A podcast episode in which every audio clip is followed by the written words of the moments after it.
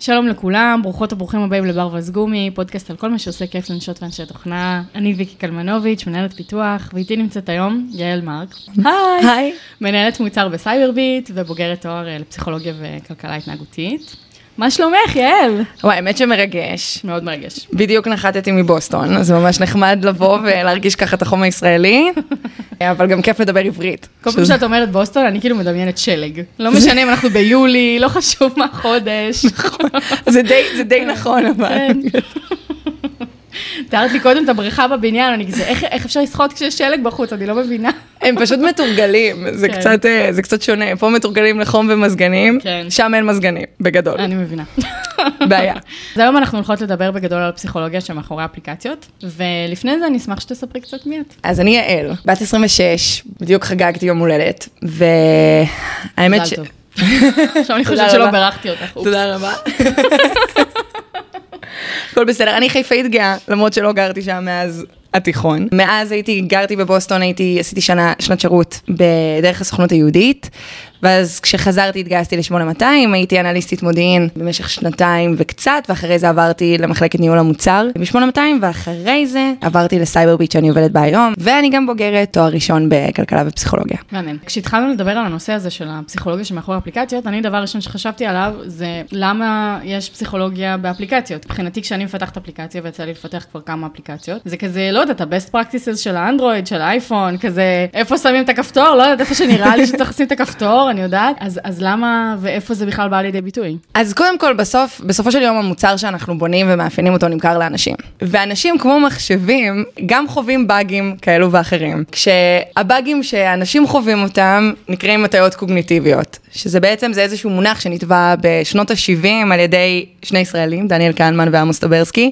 לימים זכו, באמת, לימים אף זכו אה, בפרס נובל לכלכלה על פועלם. תיקון טעות, עמוס טברסקי לא טכניקלי חתן פרס נובל, בגלל שהוא נפטר טרם קבלת הפרס, ועל פי אה. החוקים שם לא נתנו לו, אבל הוא תרם את חלקו מאוד בתחום. הטעיה קוגניטיבית זה בעצם איזושהי נטייה שיטתית, איזשהו דפוס התנהגות של בני האדם לטעות בתהליך קבלת ההחלטות שלהם, בשיפוט והערכה של החלופות ואיך שהם בסוף מבצעים את ההחלטה. מוצרים הם רק אוסף של קבלת החלטות של המשתמש mm-hmm. למול האפליקציה. ובסוף כמאפייני ובוני מוצר, עלינו מוטלת האחריות להבנות את התהליך הזה בצורה המיטבית. האמת שגם ב-2008 אפילו נתבע מונח חדש שנקרא אדריכלות בחירה, שממש אומר שיש אנשים שמקצועם הוא להיות אמונים על קבלת ההחלטות של האחר. אפילו רופאים, אם את חושבת על רופא שנותן שתי חלופות או שלוש חלופות לטיפול במחלה, סביר להניח שהוא יציג את החלופות אחרת. כנראה שיש לו איזושהי העדפה למול המטופל, אה, ויכול להיות שהוא ישתמש בטון אחר כשהוא יציג את החלופות, או ייתן נפח שונה לכל אחת מהחלופה, או מילות תיאור כאלו ואחרות, שאפילו לא מודעות שבסוף ישפיעו על, על מה המטופל יחליט לעשות. Mm-hmm. וגם כמאפייני מוצר, אנחנו חווים את זה ביום-יום. כשאנחנו מחליטים באיזה, איפה הכפתור יהיה, אז זה לא רק עניין של איפה המיקום, איפה לא יהיה קצת, אה, לא יהיה עמוס, אנחנו רוצים שהצבעים יתמזגו. יש גם הרבה מאוד אחריות לאיך אנחנו מציגים את החלופות. כן. לפני כמה זמן הייתי באיזה בית קפה, וראיתי את ה... שיש שם איזה מלצרית שהיא עזרה למלצרית חדשה, אה, לא יודעת, אה, לשים את ההזמנה במערכת, וזה היה המערכת הכי מסובכת שאני ראיתי בחיים שלי. סבבה? Mm. כאילו, היא הייתה צריכה ללחוץ על כפתור, ואז ללחוץ על כפתור בצד השני, ואז לעבור לפלואו, כאילו, הפלואו מרגיש לי הכי לא אינטואיטיבי בעולם, ואני אומרת, אוקיי, אבל כאילו, היא חייבת להשתמש במוצר הזה, אין לה איזושהי חלופה אחרת, פשוט כאילו, מוצר לא טוב. מעניין מה שאת אומרת. נכון, יש הרבה מוצרים שאנחנו מחויבים להשתמש בהם, ואין לנו כל כך הרבה חלופות. גם אפילו אם חושבים על צבא, אנשים שעובדים בצבא, לא תמיד אפשר לעשות אינטגרציה למערכת חיצונית, ואתה די תקוע עם מה, ש... מה שהתחלת. אבל בסוף, הבן אדם שרוצה למכור את האפליקציה, הוא רוצה למכור את זה לכמה שיותר אנשים, הוא רוצה retention, הוא רוצה שאנשים ייהנו מהמוצר ויספרו לחבריהם, כמו בכל ה... כן. הדירוגים המוזרים האלה של אה, האם היית מספר לחברך. כן. דרך אגב, גם לזה יש פסיכולוג, יש אלמנט פסיכולוגי, כי אתה בדרך כלל תגיד יותר, אם אתה רוצה, אם אתה פיזית תעשה משהו עד כדי כך להמליץ לחבר, זה אומר שכנראה אתה באמת אוהב את האפליקציה. האמת שיש לי דוגמה על זה, אבל בסדר, תמשיכי. אז אה, כן, אז בסוף זה, זה האינטרס של הבן אדם שמייצר את המוצר, אנחנו רוצים שזה יעבוד טוב, שזה יעבוד מהר, וצריך להיות מודעים לאיך אנשים מקבלים את ההחלטות שלהם. זה כמו שאחת ה... אחד המוצרים שעבדתי עליו היה מוצר של reviews, אז לאנשים לוקח המון המון זמן, נכון? פסיכולוגית, לכתוב review. אני כאילו קניתי נעליים שאני ממש ממש אוהבת, וכל יומיים הם שולחים לי מייל, תכתבי review, תכתבי review, ואני כזה, אין לי כוח לכתוב review, סבבה? אז אחד המוצרים הראשונים שעבדנו עליהם בחברה, שכאילו, כשנכנסנו לתוך וולמרט, היה שאנחנו מספקים דף, עם חמישה, חמש מילים, קראנו להם אספקטים, ושתבחרי מה האספקטים שהכי התחברת אליהם במוצר. ואז סוג של, זה עזר לנו, סוג של להבין דאטה, גם אם לא כתבת את הריוויו. נכון, כי רוב הסיכויים שאנשים, אנשים לא רוצים להשקיע יותר מדי זמן כן. בדברים שהם לא עצמם, כן. בקטע אגואיסטי אך טבעי. כן. ולכתוב משהו, להשקיע את הזמן שלך, כשאתה גם, גם לא יודע אז איפה זה נכתב, אני באמת סגור על הדעה שלי, השתמשתי בזה כל, רק פעם אחת, יש הרבה מאוד סיבות למה לא לכתוב, אבל כשיש, כשיש איזה שהם כבר מכווינים אותי מראש, מה, מה התשובות הרלוונטיות שיכולות בכלל לעזור לבוני המוצר, אז יש יותר סיכוי שאני אלחץ. כן. אני גם מבין את זה הרבה יותר מהר, וגם אני לא אצטרך לחשוב יותר מדי, שזה גם תמיד טוב. המוח שלנו באופן כללי מנסה לפעול כמה שפחות, ולכן גם נוצרות בעצם ההטיות הקוגניטיביות האלו. הוא לוקח כמה שפחות מידע שהוא יכול בשביל לקבל החלטה, ורוב הזמן זה עובד לנו. אם, אם, נהיה, אם נהיה כנים, אבל אז יש את ה tweaks האלה שאנחנו פשוט מחליטים החלטות שגויות. מה דעתך על ההבדל הבא? את יודעת, אני, אני עובדת על איזשה, איזשהו פרויקט צד, ובתחום של uh, well-being, whatever, והמליצו לי על שתי אפליקציות שממש מתחברות לסוג של המוצר שאני בונה. אחת, אחת האפליקציות היא אפליקציה שנקראת Woebot. שזה, נראה לי, דיברנו עליו פעם? נראה לי שכן. כן, אז, אז זו אפליקציה שהיא כאילו סוג של בוט, שאמורה לעזור לך, להעביר את הכאב שלך, או whatever. ואפליקציה נוספת שהמליצו לי עליה, זה אפליקציה של Flo, שזה אפליקציה של כזה ניהול המחזור והיריון וכל מיני, לא יודעת, דברים כאלה. פשוט אמרו לי שזה כזה, ב flow של האפליקציה, אה, זה מאוד מאוד דומה למה שאני מנסה לייצר. אז כזה אמרו לי כזה, לנסות להסתכל על זה. כן. מה שמעניין זה כשהתנסיתי עם שתי האפליקציות האלה, בשתיהן יש אלמנט של צ'טבוט, אבל ב Woebot זה פשוט היה בלתי נסבל, הצ'טבוט. ובאפליקציה הזאת של ה Flo, ה chatbot הוא חמוד. ואני חושבת שההבדל שם היה שבוובוט, הוא נתן לי אופציות לבחור מהן, כל הזמן לבחור תשובות בעצמי, מתוך שלוש תשובות, ואני כזה, אני, אני לא יודעת מה, כאילו, מה אתה רוצה? אוקיי. ובפלואו זה פשוט, את לא בוחרת את התשובה. הוא נותן לך את התשובה, את רק צריכה ללחוץ. דקת פה נקודה מעניינת. Mm-hmm. בסוף, אנשים מאוד מאוד מאוד overwhelmed. Mm-hmm. מבחירות. עד כמה שאנחנו שואפים לחופש הבחירה ושהכול mm-hmm. יהיה פתוח בפנינו, בסוף בשלב מסוים, דרך אגב זה גם נתון, בין חמש לשבע זה כמות האפשרויות שטובות בשביל, עבור בני אדם, בתהליך קבלת ההחלטות שלהם. אם יש פחות מחמש, הם מרגישים שיש להם פחות בחירה, אם יש להם יותר משבע, הם מרגישים שכאילו אין להם מה לעשות עם זה. כן. עכשיו, מה שמעניין בזה, זה ש... כי, כי את לא רוצה, את מרגישה שיש לך יותר מדי אפשרויות, ואת, ו, ומה אם את תשגי? כאילו, ברגע שיש כל כך הרבה אפשרויות, יכול להיות שאת לא תהיי מדויקת במה שאת רוצה, או אפילו יותר גרוע, יכול להיות שיש כל כך הרבה בליל אפשרויות, ואף אחד מהם לא קשור בדיוק הבעיה שאת רוצה כן. לדבר עליה. ואז זה קצת הופך את זה ללא רלוונטי. Mm-hmm. ותמיד, דרך אגב, חשוב, טיפ חשוב, חשוב, חשוב, חשוב, תמיד כשיש אפשרויות, לשים איזשהו other. חובה, כי אחרת הבן אדם מרגיש שאין לו מענה. נקודה טובה. אה, אז, אז קצת התחלנו לדבר באמת על, על הטיות ועל אה, איך, איך אנשים אה, באמת מתנהגים מול בחירות, מול, מול סוגים של מוצרים ופלואים שונים. אז אנחנו נדבר עכשיו על כמה, על כמה הטיות כאלה שהן בלתי מודעות. אז, אז בואי נתחיל מהראשונה. אז אני אתחיל בשאלה. ויקי, את חושבת כן. שאת נוהגת טוב יותר מעל הממוצע? כן. וכך כנראה רוב האנשים שהקשיבו לשאלה הזאת ענו. למעשה ב-1981, בתחילת שנות ה-80, נערך מחקר בארצות הברית, ששאלו את האנשים בדיוק את אותה השאלה, האם אתה חושב שאתה נהג טוב יותר מעל הממוצע? 88% מהנשאלים ענו כן. כמובן שזה לא נכון. מתמטית אין שום סיכוי לא. שזה נכון. 88, זה, וואו, זה כל כך... מסיבי. עכשיו, מה שהבינו, שברוב המקרים, אנשים יעריכו את עצמם אה, מעל הממוצע. בעיקר בתחומים ש, שאכפת לנו. לרובנו אכפת גם אה, נהיגה, זה די, זה משהו עניין של כבוד קצת, כולנו רוצים להיות טובים בנהיגה.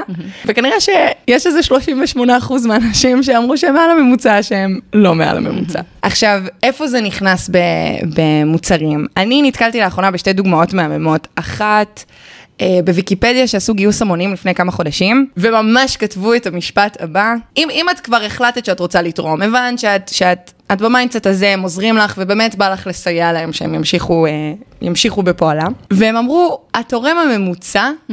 תרם שני דולר. Mm-hmm. עכשיו, גם בוא נדבר על זה ששני דולר זה לא הרבה, אז כאילו, זה אפילו, זה עוגן טוב, Mm-hmm. אבל הם כתבו התורם הממוצע.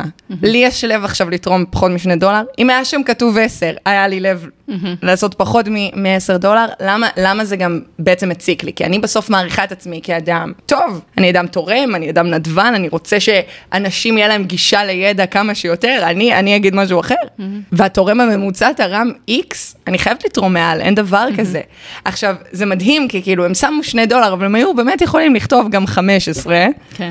והייתי פשוט, כאילו, ממש יכולים להטות את ההחלטה שלי לגמרי אחרת. ויש אה, דוגמה נוספת שראיתי, בכלל באפליקציית גרמרלי, יש לך? כן, מכירה? כן, כן. אז למי שלא מכיר, גרמרלי זה אפליקציה שמתקנת את האנגלית הכתובה של המשתמשים שלה, גם מבחינת תחביר, גם מבחינת שדרוג אוצר המילים. הבעיה של גרמרלי כאפליקציה שהיא מתקנת, הנה, היא בסוף אצבע בעין. היא כל, כל מילה שאתה כותב, היא די אומרת לך, היית יכול להשתמש במילה תיאורית טובה יותר, טעית בכתיב, היה לך שגיאת כתיב, התחביר לא מוצלח, ואף אחד לא רוצה לשמוע שהוא גרוע.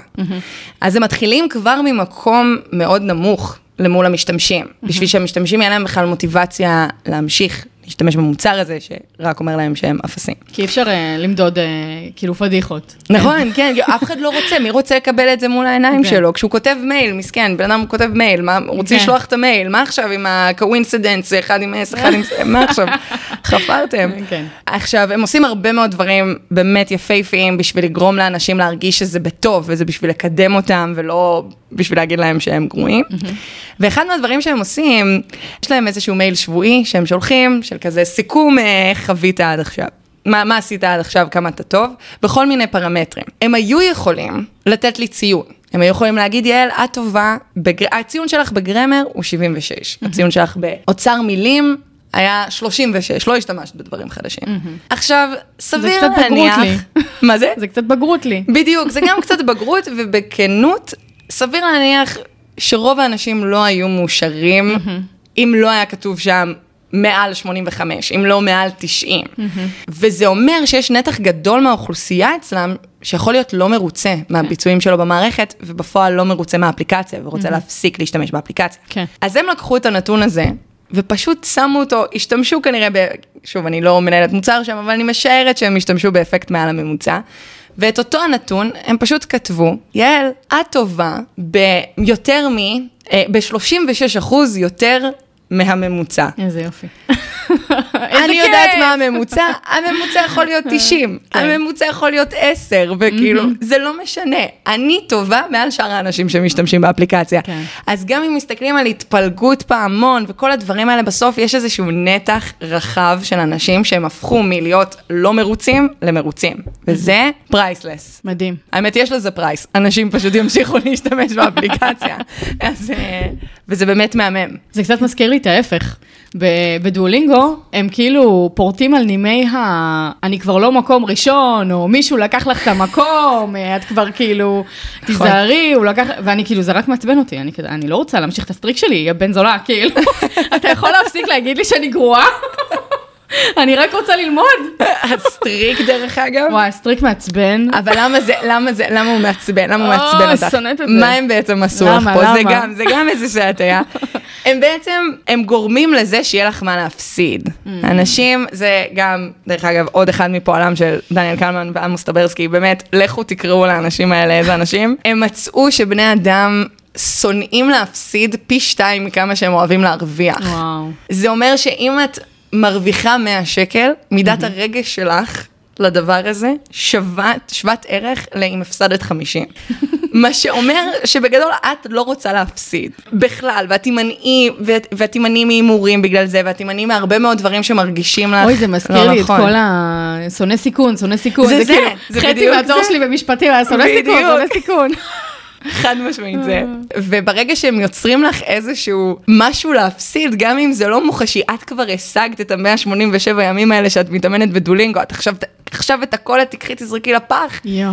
אחרי שעשית את כל הדבר את הזה. מבינה שבשביל זה אני כאילו, אני, אני משתדלת להפסיק את הסטריק שלי אחרי כמה ימים בודדים, כדי לא להגיע למצב הזה. זאת גם דרך. זה. מלחיץ, תקשיבי, זה, זה מכניס לחרדות. לא, זה אה. באמת כאילו, אפילו ראיתי הפשוטה אפילו עשתה על זה איזה מים? של כזה, איזה מים פאניקה כזה של הגיע שתי- 11:59 ולא סיימתי. אורס. כן, אני אתמול ב-11 וחצי עשיתי שיעור, רק כדי שלא ייגמר לי ה streak. כולה חמישה ימים streak. טוב, סבבה, דיברנו על אפקט מעל הממוצע, בואי נדבר על אה, עוד אפקט. אז אה, הדיסוננס הקוגניטיבי. כן, אז יש תיאוריה שהאמת שהיא אפילו ישנה יותר, היא משנות החמישים, על דיסוננס קוגניטיבי, שאומרת שאנחנו אוהבים להיות עקביים. הערכה העצמית שלנו נקבעת מבין היתר בין ההלימה של המעשים שלנו ושל האמירות שלנו. אנחנו לא רוצים להיתפס כעושים משהו שהוא לא בדיוק לאור הדעות שלנו. אחד מה, אולי הדברים הכי הכי הכי ברורים שכולנו חווים, זה איכות הסביבה. כל אדם שאת תשאלי אותו, וגם את יודעת להעיד על עצמך, בטח שאת בעד איכות הסביבה, נכון? את בעד, את, את רוצה שהעולם יישאר נקי ובריא ו, וכן הלאה וכן הלאה. אבל מכאן ועד שאת ממחזרת כל יום, או שאת נוסעת בנסיעות שיתופיות גם כשלא הכי נוח לך, המרחק הוא גדול. ואנשים, מה ה tweak פה בעצם? אנחנו לא רוצים להיתפס לא עקביים. אז זה אומר שאנחנו או נשנה את העמדה שלנו, או שנשנה את ההתנהגות שלנו. עכשיו, כבן אדם שבונה מוצר, שינוי התנהגות משמע יותר כניסות, יותר retention, או קבלת החלטות מסוימת שתורמת למוצר, אה, ולכן אפשר בעצם להעמיד את הבן אדם למול הדיסוננס הקוגניטיבי ש, שקיים אצלו במציאות באופן כללי, ולהוביל אותו לנהוג אחרת. אבל זה לדוגמה. ממש קשה, כאילו לגרום לבן אדם לשנות את ההתנהגות שלו לחלוטין, זה נכון, מאוד קשה. נכון, אז, אז דיסוננס קוגניטיבי זה פשוט די דחיפה קלה, דרך אגב, נאג' ספר ששווה לקרוא אותו. נאג' זה תיאוריה שמדברת על הדחיפות הקלות שאפשר לעשות בשביל לשנות את ההתנהגות של אנשים. מעולה. הם מדברים שם על כל מיני דברים כאלו. אז דיסוננס קוגניטיבי הוא בדיוק הדחיפה הקלה הזאת שבן אדם צריך בשביל לשנות את ההתנהגות שלו, לאור זה שברגע שמציגים את זה בפניו, שמאמתים אותו עם המציאות. דוגמה בכלל אפילו לא קשורה לאפליקציות, ב- הייתי בניו אורלינס לפני כמה חודשים.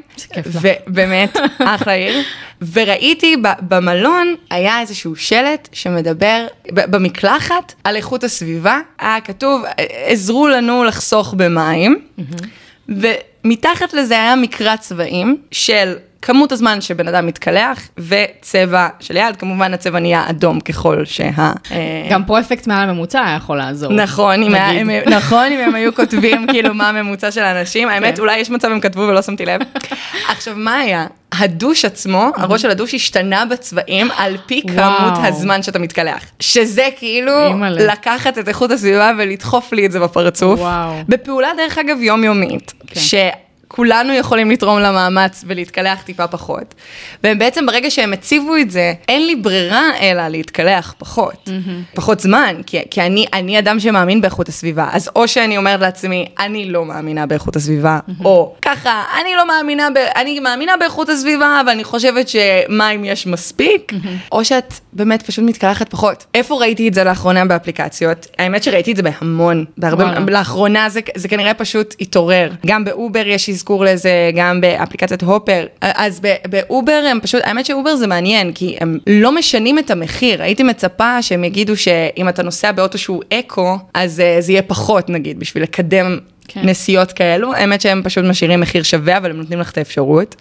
ב Hopper, שזה אפליקציה שמקדמת סוג של טיסות סודיות בפייסבוק, רק יותר ממוסד, והיא מקדמת, בפועל היא מקדמת טיסות. טיסות עולות הרבה לאיכות הסביבה, והם כנראה או מעצמם, או פשוט כי משתמשים שלהם חשים בעיה עם זה, כאילו לא רוצים לטוס יותר מדי, כי הם מרגישים רע עם, עם אלמנט הטיסה וכמה זיהום זה מייצר, הם כותבים שעל כל טיסה שאתה עושה booking דרכם, הם שותלים עץ. זאת אומרת, הם נתנו פה איזה מאזן כדי להרגיע את הדיסוננס הקוגניטיבי, שעדיין תרגיש שאתה יכול להשתמש באפליקציה שלהם, גם אם, כן, שזה מהמם. אמזון, קחו את זה אפילו צעד אחד קדימה. אמזון פריים זה באמת המצאת המאה. שותלים יער. זה באמת, לא, זה, הם באמת צריכים לשתול. יער, כאילו, הם באמת, המצאת המאה, אהה. אין דבר כזה, אתה באמת, בא לך מטליות, בא לך איירפודס, תוך שניות. בא כאילו, לך סדרות מעולות. כן, זה פשוט שם, הכל שם תמיד. ונוצר מצב שבסוף, אם אני מזמינה משהו היום, ומחר אני פתאום מבינה שאני רוצה משהו אחר, זה שהם מגיעים כל יום לבניין שלי. כן. שמעבר לזיהום הסביבתי, אני לא יודעת כמה אנשים באמזון זה הזיהום הסביבתי מה שמעניין אותם. יכול להיות שזה מעניין אותם גם העלויות שזה גורר, בסוף כאילו, כ- כמה אפשר, כאילו, יעל, תפסיקי עם ההזמנות האלו. עכשיו, גם למה זה קורה שאנשים מזמינים כל הזמן? כי אין עלות להזמנה. אז זה לא שאני יושבת ואני אומרת לעצמי, טוב, אני עכשיו אחשוב על כל שבעת המוצרים שאני צריכה. לא, אני מזמינה אחד ב-10 בבוקר, אחד ב-12, כל פעם שאני נזכרת. ומתוך זה, הם החליטו כנראה אה, לעשות את הפיצ'ר הבא. היום אם את אה, מזמינה משהו, או מזמינה כמה, כמות של דברים, את יכולה או לבחור, תביאו לי את זה בזמן המהיר ביותר, שזה רוב הזמן מחר, או יש לך אפשרות נוספת לבחור ב... תביאו לי את זה בעוד שלושה ימים, ביחד עם מוצרים נוספים, כדי לחסוך זיהום אוויר. אה, הם כתבו, הם ממש כותבים. אה, יפה כן. מאוד. ואז כאילו מה, את לא תהיי אה, נוכלת, אה, בדיוק, מה מנוולת. פתאום חשוב לך באמת, באמת חשוב לך כן. האיירפודס מחר יהיה לו, שכאילו, את יכולה להתמודד עם עד אה, שלושה ימים, שזה מדהים, כי. זה- זה איזשהו פושבק מההמצאה המדהימה שהם עשו, של כל יום להביא לך את מה שאתה רוצה, וזה עובד. אני כל הזמן משתמשת באפשרות הזאת, גם מתוך ידיעה, אני כל הזמן משתמשת בזה, כי אני לא רוצה להיתפס ב... יאללה, את לא שומרת על איכות הסביבה, ויותר אכפת לך כאילו מהזמן שלך, מאשר אה, כדור הארץ. כאילו זה מרגיש לי אבל אופציות שהן מאוד על ידי הארגון, נכון? כאילו הארגון, אה, לא יודעת, מודע לדברים האלה, והעולם הרבה יותר נהיה סביבתי וארגוני. נכון. הסביבתיות נהייתה אה, קצת אה, מילה, מילה יפה שאנחנו רוצים לכתוב על ה... ב-core values שלנו. איזה עלה, עלה ירוק. כן, ו- ונגיד אני, אני חשבתי על זה מההיבט של אה, בגדי יד שנייה, שנורא נכנסתי לעולם הזה לפני כמה חודשים, וזה פאקינג מגניב. והתחלתי כאילו לראות שלא ידעתי בכלל שיש ממש מלא חנויות יד שנייה באונליין, וכאילו ממש אה, תעשייה שלמה של e-commerce של יד שנייה, מאיפה אני יודעת כאילו את הדברים האלה? ואני מרגישה שהקפיצה לשם היא טיפה יותר קשה. אז איך אפשר לעשות nudge למשהו שאת בכלל לא מכירה, ואת לא יודעת למה את רוצה אותו? וואו, שאת לא מכירה ואת לא יודעת איך את... כאילו זה אם ממש את- חינוך שוק מחדש. איך עושים חינוך שוק מחדש? מה, לאיכות הסביבה? אה, וואו. לאו דווקא לאיכות הסביבה. תראי, פה תעשיית הבגדים אין לה כל כך רצון להגיד כמה הם מזהמים, תעשיית כן. הבגדים היא גם התעשייה באמת הכי מזהמת, מזהמת. כן. בגדול, אם המחירים היו אחרים, זאת אומרת, אם מחירי בגדים של יד שנייה, שזה בפועל ברוב המקרים קורה, אבל לפעמים יש את החנויות בוטיק האלה שהם בסוף כן. לוקחים יותר כן. אז זה לא תורם לאיכות הסביבה. לא. אם בסוף היה הבדלי פערי מחירים מאוד גדולים בין השניים, וכן הייתה עולה המודעות לבגדי יד שנייה, זה לא בגדים מעופשים, זה יכול להיות בגדים עם אתיקט. אז אנשים היו יותר מעוניינים לקנות בסוף אה, בגדים שהם יד שנייה. אז עניין של מודעות, עניין של הצבת מחירים. ועוד משהו שדיברנו עליו, זה בהקשר של אה, ChatGPT. ChatGPT, אני רואה עכשיו במלא קבוצות של אנשים אה, שפשוט משתמשים בו להכל, כזה, לא יודעת. יש- לתכנן טיולים, שמעתי, יש כן, עכשיו לתכנן- קטע. יש לי חבר שמשתמש בו בשביל להבין איך לנהל זמן, ואוקיי, בסדר. וכאילו, ואת יודעת, אה, וכזה, ל- ל- ל- to summarize מאמרים, כן. וכל מיני דברים כאלה. ואני השתמשתי בו איזה פעם אחת ל- לראות איזה בעיה שהייתה לי בקוד, שכזה לא הצלחתי להבין, היה לי איזה circular dependency כזה בין, אה, בין כמה פיילס, ו- וניסיתי להבין.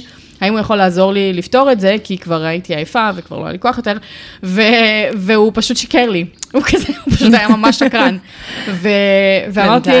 ואמרתי, אנחנו כאילו מנסים להפיל על ה-chat GPT המסכן הזה הכל, נכון? נכון. שוב, כי המוח שלנו עצלן, וברגע שניתנה לנו האפשרות, גם אם את חושבת על המצאות, הרבה רחוק, רחוק, רחוק, המצאת הגלגל, לא יודעת. בסוף אנשים, ברגע שיש לנו עכשיו אפשרות לקחת מונית, או לקחת אוטובוס, במקום ללכת בטינופת החום של תל אביב, גם אם ההליכה היא לא כזאת נוראית, סביר שאת תבחרי להישען על ההמצאה הזאת, כי היא מאפשרת לך נוחות. כן.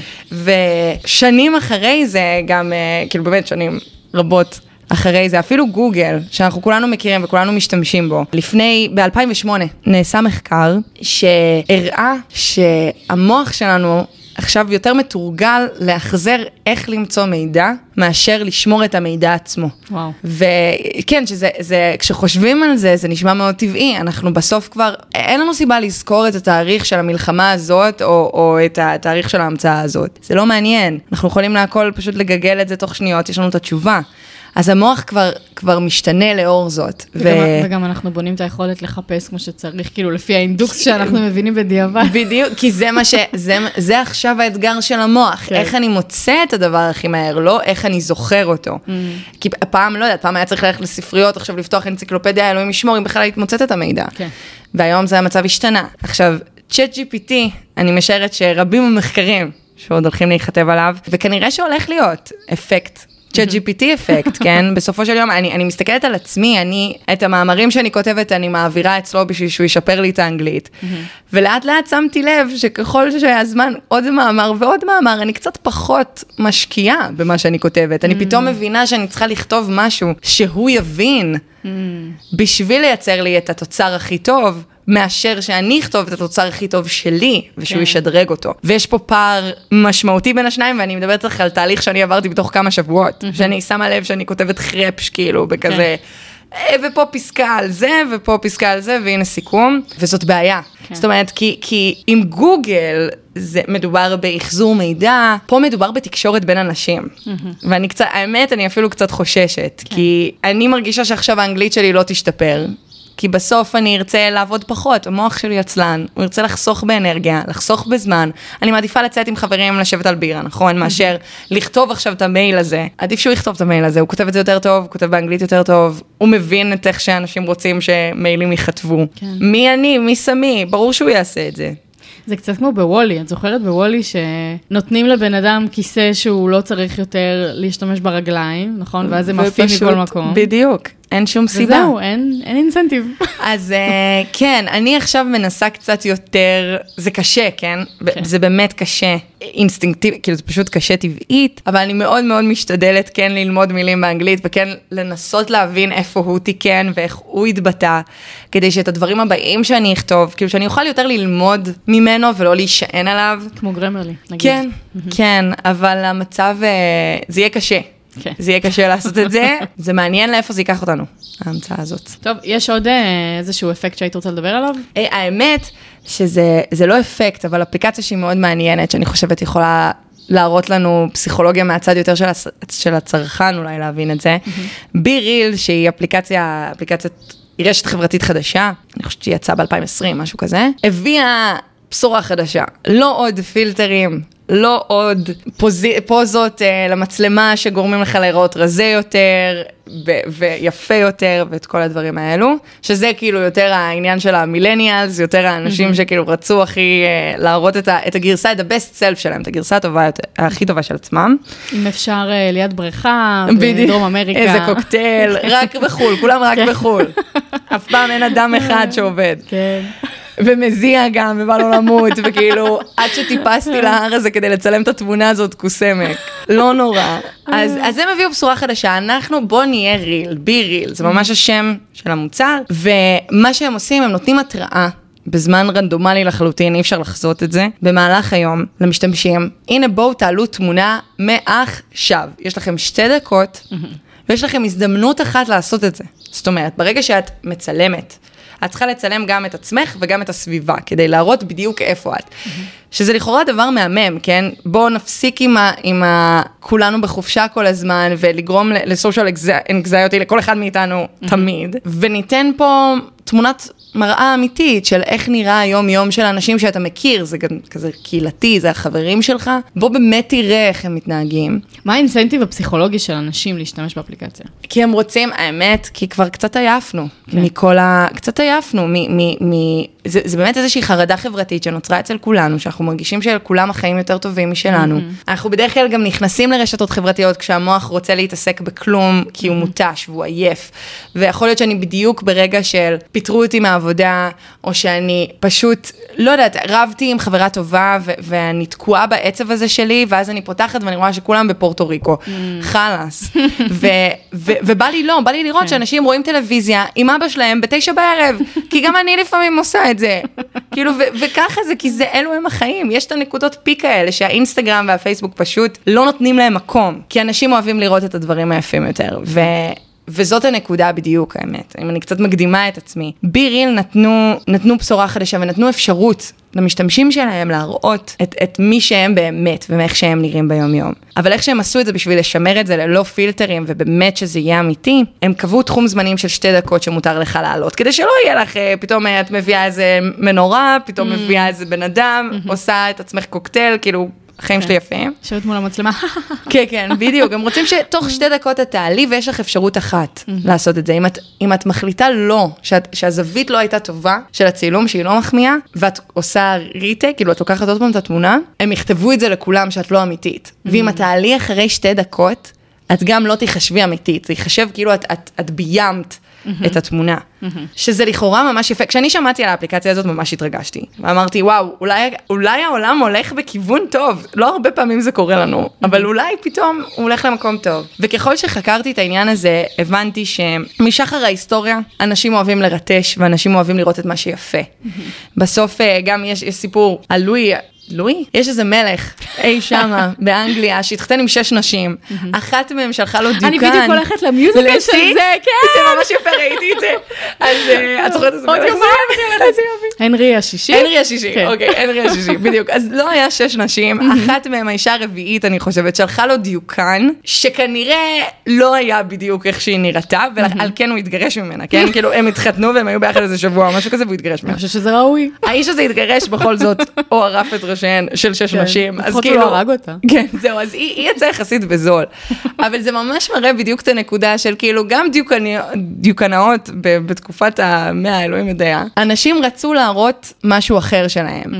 ובי ריל, עם כל הרצון הטוב כנראה, יכול לעורר מצב שאנשים מרגישים צורך להראות כמה טוב להם, גם אם זה בשתי דקות, וגם אם זה צילום אחד. בפועל זה אפילו יכול לגרום לתחושות יותר נוראיות ממה שהיה עד כה ברשתות חברתיות. אני אגיד גם, כאילו, כי פשוט, אתה כל הזמן חייב, אתה באיזשהו מתח של האם אני אראה טוב בשתי דקות הקרובות או לא, ויכול להיות שאתה תבצע בחירות אחרות. או יותר מזה, יש שיגידו, האם זה באמת להיות אמיתי? אם אני בישיבה, ובמקום להיות בישיבה, או את יודעת מה, ישיבה זה משהו מבאס, אני בים עם חברות, ובמקום להיות בים עם חברות, אני בוחרת, גם אם זה שתי דקות, אני בוחרת בשתי דקות האלה לא להיות נוכחת, האם זה באמת להיות נוכחת? כנראה שלא. ומשהו נוסף אפילו, עוד נדבך של האפליקציה הזאת, ש, שאפילו טיפה מטריד, אם קודם הייתה לנו את השליטה, ברשתות החברתיות בסוף, גם אם את מעלה תמונה שלך יפה, אני באמת מלכת הלעלות חודשים אחרי,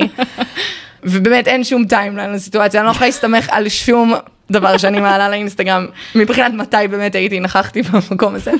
אבל, כי יש לי את השליטה, השליטה עדיין בידי, ו, וביריל עושים משהו אחר. עכשיו, הם אומרים לך מתי את מעלה, שזה צעד אחד קדימה שאולי לא היינו מעוניינים לקחת, ו- ומעכשיו, את יודעת, זה בסוף, אפליקציה אחת עושה את זה, more will, will follow, כאילו כן. זה, זה פשוט מה שזה, כי, כי הם, הם לקחו את זה. לצד שמעכשיו הט- הטלפונים והאפליקציות יכולים לשלוט בנו יותר מאשר שאנחנו שולטים בהם, וזה יכול, זה יכול ללכת לכיוונים שאנחנו פחות אה, מעוניינים שהם ילכו, וזה באמת מרתק איך הם... הצליחו לעשות את זה במין חלק מהאפליקציה אחרת, כאילו לא בטוח שהם אפילו מבינים שזה מה שקורה וזה מה שהולך לקרות, אבל ברגע שהטלפון כבר שולט ולא אנחנו שולטים מתי, במתי אנחנו מעלים את התוכן, זה עלול לעורר חרדות הרבה הרבה הרבה יותר קשות ופשוט חוסר שליטה. שזה בגדול מה שקרה לי, כי אני זוכרת שסיפרת לי על ביריל, ונורא התרגשתי מהרעיון, והורדנו את זה ביחד, נכון. והתמונה הראשונה הייתה שלנו, והיה כיף וזה.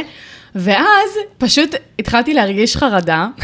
ברמה של כאילו, פשוט סגרתי את האינטרנט בזמנים שאני בישיבות או בחוגים וואו. או עם חברים וזה, אני לא רוצה להיות באינטרנט. זה לא מנע מה, מהנוטיפיקציות, כאילו להגיד לי אה, לבוא בדיעבד וכאלה, אבל אני, אני לא יכולה עכשיו, יש לי לו"ז, כאילו, אני לא יכולה עכשיו להצטלם ב- באמצע ישיבה, כמו נכון. שאמרת, וזה, כאילו, אני לא יכולה. זה פשוט ביאס אותי נורא, שמחקתי את האפליקציה אחרי איזה שבוע. כאילו. ו- וברור שזה, מה ש- שזה מבאס אותך, כי גם כל התבנית שלהם זה שזה יבאס אותך אם את לא מעלה. הם אומרים, הם משתמשים בחרדה החברתית, הם אומרים לכל הקהילה שלך שאת לא אמיתית. כן.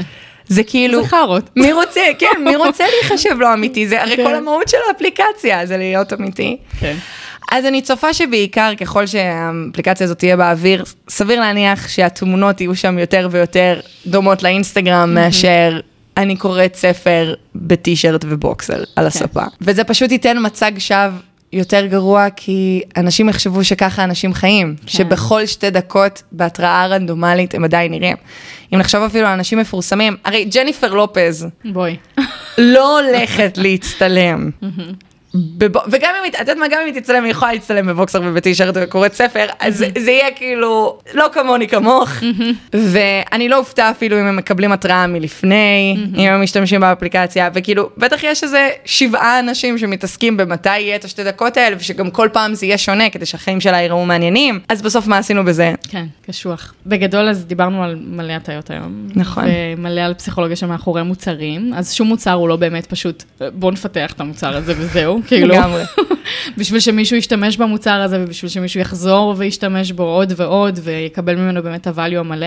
נכון. צריך, אין מה לעשות, צריך להשתמש בכלים אה, של מבינים יותר את נפש האדם, בדיוק. מאשר את היכולות שלנו בפיתוח אה, אפליקציות, אבל בסדר. לא, זה לצד גם זה. וגם, כן. זה לצד זה. ורציתי להגיד לך המון המון תודה, היה לי סופר סופר מעניין, ממש. היה כיף לדבר. בזכות זה שקבענו את הפרק, אני כל השבועות האחרונים כזה שמה לב לכל מיני דברים שבא לי לשאול אותך, אני כזה באה להזמין מלון, ואז כתוב לי, עוד שני אנשים מסתכלים באתר הזה, ואני כזה, "מ, מעניין מה יעל היית אומרת על זה. וכזה זה באמת רצון בכל... להיטמע בחברה ולהיות להרגיש שייך. כן, כן. זה מה שזה. תודה, תודה. אז, אה, אז זה באמת בכל מקום, וזה מי שלא משתמש ב- ביכולות פסיכולוגיות, אני חושבת שהוא מפספס נכון. בבנייה של המוצרים שלו. אז תודה רבה. בטח. הכבוד והכיף. הכיף כולו שלי.